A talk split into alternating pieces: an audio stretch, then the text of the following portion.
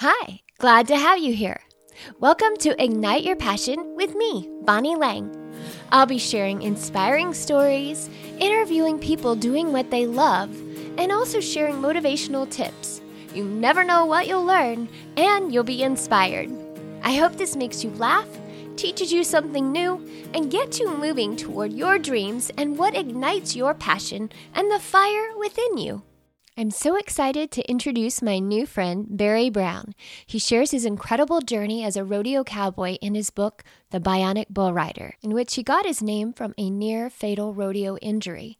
Barry became the first person to win the Comeback Cowboy of the Year award from the Professional Rodeo Cowboys Association back in 1971. And he was a National Finals Rodeo qualifier in 1974. So let's welcome Mr. Barry Brown. Well, hi, with us today we have Mr. Barry Brown, also known as the Bionic Bull Rider. Tell us about yourself, Barry, where you're from, where you live now, and what you're doing. Well, I was born and raised in uh, Michigan. In fact, I got my start in rodeo up there when I was 15 when the older brother put me on my first bull at a Wild West show in Saginaw, Michigan. And which I joined up to that outfit shortly after that and traveled all over the Northeast. And, and then Wild West shows uh, wasn't contestant. They paid you for the work, kind of like a traveling carnival. And you done all the sitting up and tearing down the arena and feeding the livestock and all that and sleeping on the ground and, and all. But uh, that's how I got my start. And uh, I live in uh, Perry, Oklahoma now. Been here about three weeks. Oh wow! What brought you to Oklahoma? Oh boy, that's a long story. I I had left South Carolina and I was in New Mexico, and uh, wishing I'd done some book signings out there, and they went real good. One of them was at uh, Billy the Kid, uh, the Last Escape, the Billy the Kid deal, and sold quite a few there, and then uh, down in uh, Ruidoso, New Mexico. I set up in a Western wear store there, in, uh, boots and jeans, and uh, they let me sit there for the three days. And I'm pretty good, but anyhow, I just keep trying to promote this book, and everyone that's read it say they're how much they enjoyed it, and they're waiting for it to come out in a movie now. So, just hoping one day to get it in the right hands. So, tell us about the book. Yeah, well, I had. Uh, I had my sternum broke in half up at a road in Superior, Wisconsin back in 68. And uh, I 50 50 shot of living that night and, and all that. And, uh, but uh, two and a half months later, I went back to ride. The chest never healed. My chest was split in half. Oh my God. So, um, two and a half years later, it kind of got to hurt my riding. Got, I had a doctor tell me there's nothing there to protect my heart. If I got hit hard enough to the chest, it stopped my heart from beating. But I kept riding anyhow, and uh, but uh, got to drawing them really rank bulls at them big rodeos, and uh, started getting worried about getting stepped on. You know, get thrown off and bull step on my chest, and that's what usually kills most bull riders. So I decided to get it fixed, and I had no idea it'd be an ordeal it was, and I went into a VA hospital in Ann Arbor, Michigan, and talking to that doctor about my chest and getting it repaired. And he said, "Well, let's see your chest." And I tore my shirt open, snap button shirt, and uh, once you just shove the top half of my chest, you just push in and out, just wiggle back and forth. Yeah. And so anyhow, he said, but he didn't know how to fix it. And, but anyhow, they finally come up with plans. So the surgery made medical history. When I tracked out at Deadwood, South Dakota, the cover picture on the uh, uh, on my book was taken at the uh, Deadwood, South Dakota rodeo that year, 1971, August of 71. And I didn't win nothing on that bull. And the next night I win pretty big riding at uh, Sikeston, Missouri. And an article came out then, and I was selected as the first recipient of the PRCA Comeback Cowboy of the Year Award. Well, and so so there was a press release sent out about it. And this was in October 71. Well, February 72, I was at the Kissimmee, Florida rodeo. And when I arrived there, uh, there was a, a, an editor from the Orlando Sentinel there to interview me. And uh, anyhow, when that thing, uh, when that article come out in the Sunday paper, the Land Sentinel, the headlines were titled "The Bionic Bull Rider," ah. Which at that time embarrassed me, and I was hoping no cowboys coming into town would pick up the paper and read that. I, that made, made me feel kind of like a local yokel, you know. Uh, but but today it's it's it's different. I don't mind at all when people talk to me and uh, ask me my name. And I give it to them. Then I said I'm you know better known these days as the Bionic Bull Rider. And uh, anyhow, so that's how that came about. It was from the Orlando Sentinel, and uh, and, and receiving that comeback Cowboy of the Year award. So how long did you bull ride? Uh, 28 years. Oh my started gosh. in started in 1959, and my last year was 87. So as I started reading your book, and it's incredible, I recommend everyone reach out directly to Barry Brown, the Bionic Bull Rider, um, to get a copy of the book. It is incredible. I mean, I started reading the first chapter, and then I couldn't put it down. Now I need a copy because there's a little sample of it online, but yeah, I want to hear the story. It's just um well great. That's awesome. That's awesome to hear. And that's mainly what everybody says. So and I, I get so many great reviews and comments about that book and uh, even from children. Children love that book as much as adults.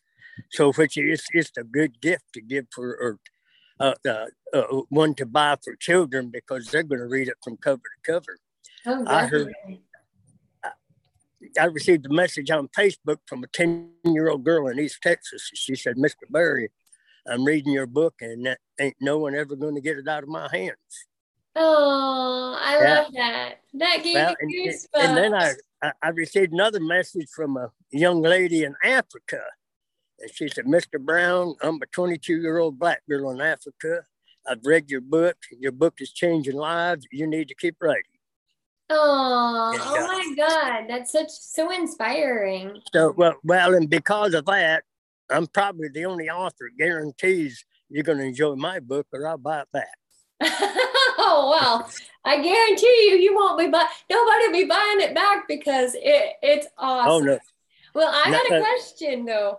As I was reading it, you know, what made you decide? Like, wh- how did it become your passion? Because you starved it I you like didn't know really kind of when you were going to be eating. You were in pain a lot whenever you rode. So what was it that kept you wanting to do this?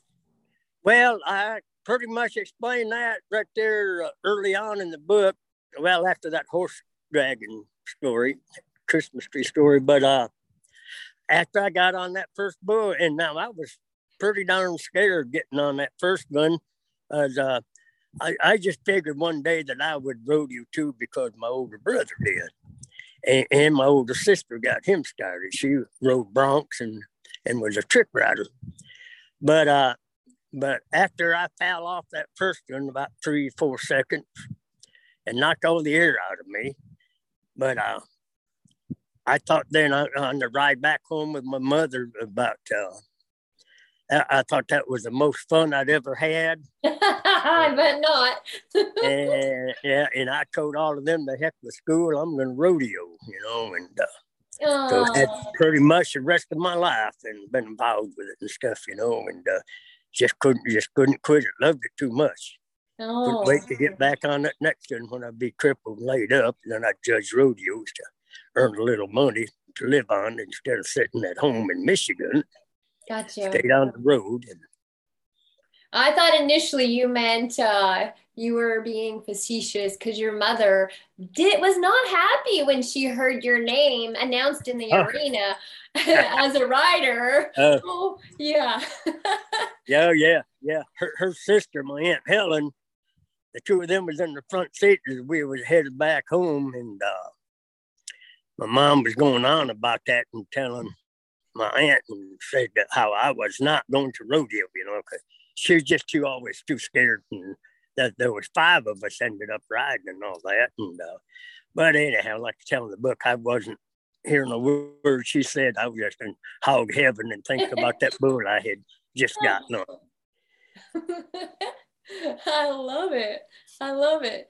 So, have you ever had any doubts about it? Like, what am I, why am I doing this? You know, I mean, no, no, never no doubts about that. I just couldn't, like I say, if I'd be crippled and too crippled up to ride, I, you know, just wait until I could get on again. Couldn't wait, you know, and usually started back before the doctors would release me or anything. And I didn't care what they said. I felt all right. That's like when I split that chest in half and that surgeon made medical history. And the doctor told it'd be at least a year healing up and that I may never ride again because it may not work. That's yeah. about the only time I got scared. That worried me more than anything when he said I may never ride again oh. if it oh. didn't heal. And so I asked him then, I uh, said, Well, Doc, if it don't work, will I still have use of my arms? And he said, Well, yeah, it's not going to affect those at all. And I said, Okay, let's go for it then, because I'm, as soon as he said that about I may never ride again, I was picturing myself my left hand down to that rope with my right hand up in the air riding, you know, because it didn't matter if that surgery didn't work. I was already riding with my chest split in half and I just continue on. Well, eight months later, I just figured the chest was healed and I entered Deadwood, South Dakota, and I was back on the trail again. I never went back for evaluation or another X-ray to see what the doc thought about it. I just cracked back out. And, but uh, January, uh, but but January '74 proved to me that the surgery worked, and I had the strongest chest in the world, and probably still do. But uh, I uh, landed flat on my back, uh, and I, w- I was on a 1,900 pound Brangus bull. And when I hit the ground flat on my back and looking straight up, I see both of his hind heels were straight over his head, way up there in the air. And they both come down with all that weight and force right on top of my chest. Oh. Well, I got up and walked out there, didn't break the thing. And I oh. drove all night to uh, South Florida for another rodeo. So uh, that's well, I say I have the strongest chest in the world. Oh now that God. now that first story in the book about, about that uh, horse dragging me in that Christmas tree, and when he was first standing on top of my chest, that ended up and broke one of the wires in my chest, and then I broke five ribs a year or two later, and that broke the other part of that wire that was already broke, but it's so it's just sitting in there kind of loose, but it don't bother me. Oh my gosh. Well, and then reading the part, like that's the first chapter on the book is about about the horse, the Christmas tree, and you losing your finger. You lost your finger because you were drugged by the horse. I can't even imagine what that felt yeah. like. And I remember you saying, Help me, yes. Lord. Help me, Lord. Oh my gosh, oh. I see it. oh, yeah help me, Lord, help me, Lord. And and and he did, he did, he he, sa- he saved me. You know, when uh, I could tell in the book, and I described the things I was doing, trying to free myself, and that horse is wide open across that field. Me and that horse, me and the tree right beside his back heels, dragging us on the ground. And I could tell in the book that once I, you know, after I did all I could do to try to save myself, and I couldn't. The word just came out, "Lord, help me," and that rope broke immediately, right then. And the horse run on home and left me in that tree laying there in that field. Yeah, and then you couldn't get back home. You knew it was too far. You couldn't make it home. You saw you saw the road you went towards the road you made it kept saying you know lord help me lord help me and there were so many cars that passed you by which that really broke my heart, you know. Yeah. Uh, just well, you know, uh, I didn't blame those drivers that passed me by, and I was all doubled over and holding my ribs and trying to wave at them, and I was hoping they'd see the little bit of blood, but the finger didn't bleed much when it pulled the end of that finger off. But uh, so, but I was hoping they would see it, know and realize I was hurt because I uh, I knew I probably looked more like a drunk or something the way I, the way I looked out there, you know. So I didn't blame them for not stopping, but it got yeah. pretty pretty rough there for a while there, and all I got so weak, you know. I had I was just laying there by the uh, uh, uh, right there on the shoulder next to the uh, the lane, the highway. I was on Interstate 65, about five miles south of Montgomery, Alabama. Then, and uh, but yeah, and I've just had that one arm propped up there, waving it and laying there flat on my back because I was so weak. Ended up, I had a punctured lung and it broke five ribs and tore the end of that finger off. But oh. two days later, I was back home. Oh, thank God. Thank God. Well, the Lord has been with you. I mean, such a blessing. I mean, to endure so much, you know, discomfort and pain. It's just, I, I want to know. So the moment that you get on the bull and then you cinch the rope, what it what is that what does it feel like for you? Can you explain? Oh heck just just a great feeling to have your sitting on that bull's back with your legs down there by his side and fixing to nod your head and hope to win a few hundred. You know yeah. it, uh, as like somebody said one time when me and my wife uh, wasn't married then but I was calling her all the time. Her daddy didn't know how in the world I could pay for those for those uh, phone bills, which were pay phones in those days. It wasn't oh. no cell phones. And uh, and I told her, I thought, heck, it's just one boat ride, you know, the seven hundred dollar a month bill I was, you know, I was paying, but it didn't matter. It just don't take but eight seconds to get enough to pay that back. Oh wow. I love that. I love that. There's some great dog stories in there too. I don't know if you got to them yet, but no, I haven't. I haven't. All right, well, dog ride my Catahoula I hauled with me on the rodeo trail, and I trained him when I was 17. But uh, he was an amazing dog and done a lot of things. And I was even hired as a contact actor at the Ocala, Florida rodeo in '63. And uh, anyhow, it, it's a pretty funny story when you read it now. I'll have folks call just to tell me how hard they're laughing and that's oh. all they say about the book. Now, Barry, I got tears streaming down my face. I'm laughing so hard. yeah, but yeah, there, there's great dog stories. And like I tell folks, that book covers almost everything in life, not just rodeos and boot riding. But like my, my son, a story in there about how God healed him with seizures. He began having seizures when he was three years old. You'll read that. Oh, no. Well, everything I'm telling you is in the book. So, yes. Yes. Yeah. Well, what was the most exciting thing that happened to you in the bull riding? Oh, probably, I don't know, riding some rank bulls that had never been rode before. That's pretty exciting. And uh, qualifying for the national finals among the top 15 of the world. That's oh, maybe it. That's incredible. I mean, congratulations for qualifying. That's that's just incredible. So what do you do now that you've retired?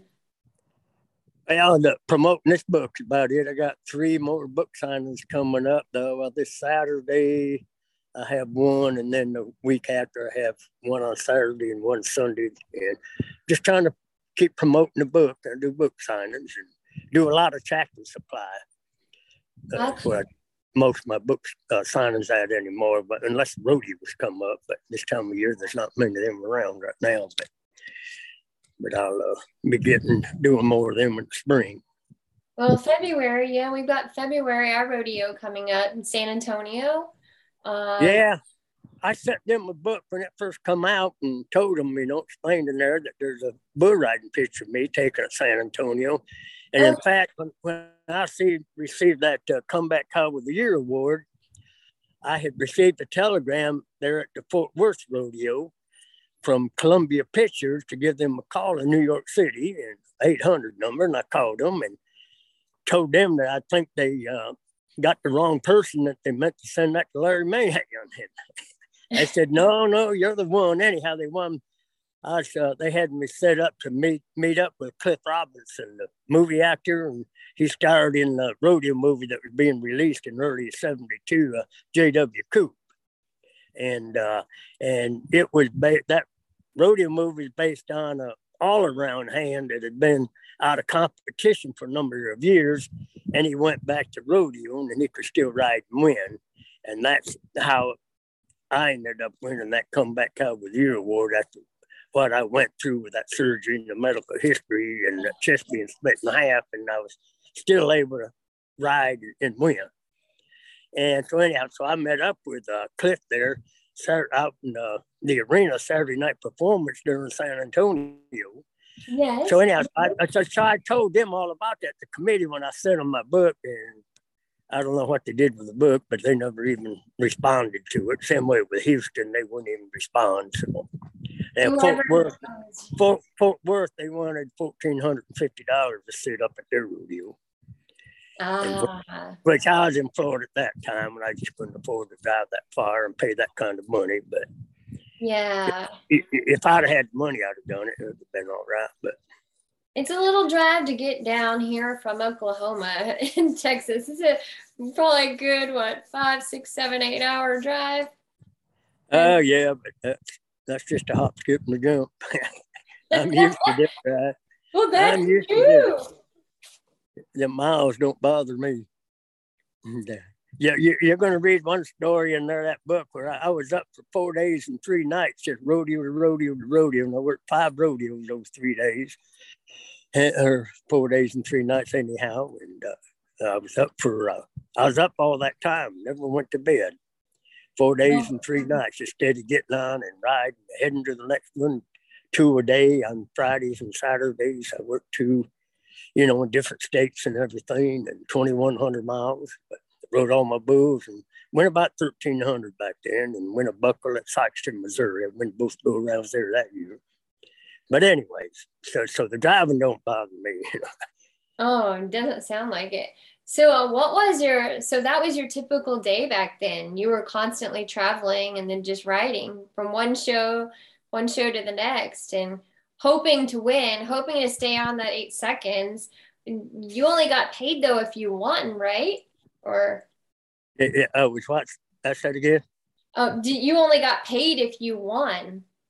Yeah, yeah, and, and, it wasn't really being paid. Yeah, it was prize money, and if you win, then yeah, you you, you win that money for per third, fourth, whatever.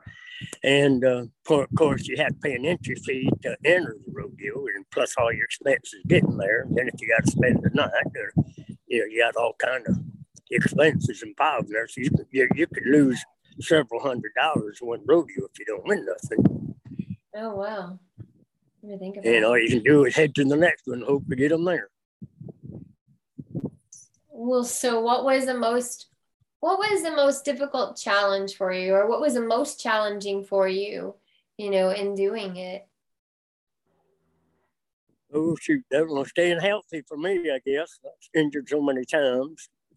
Broke 21 ribs over the years and separated them many times.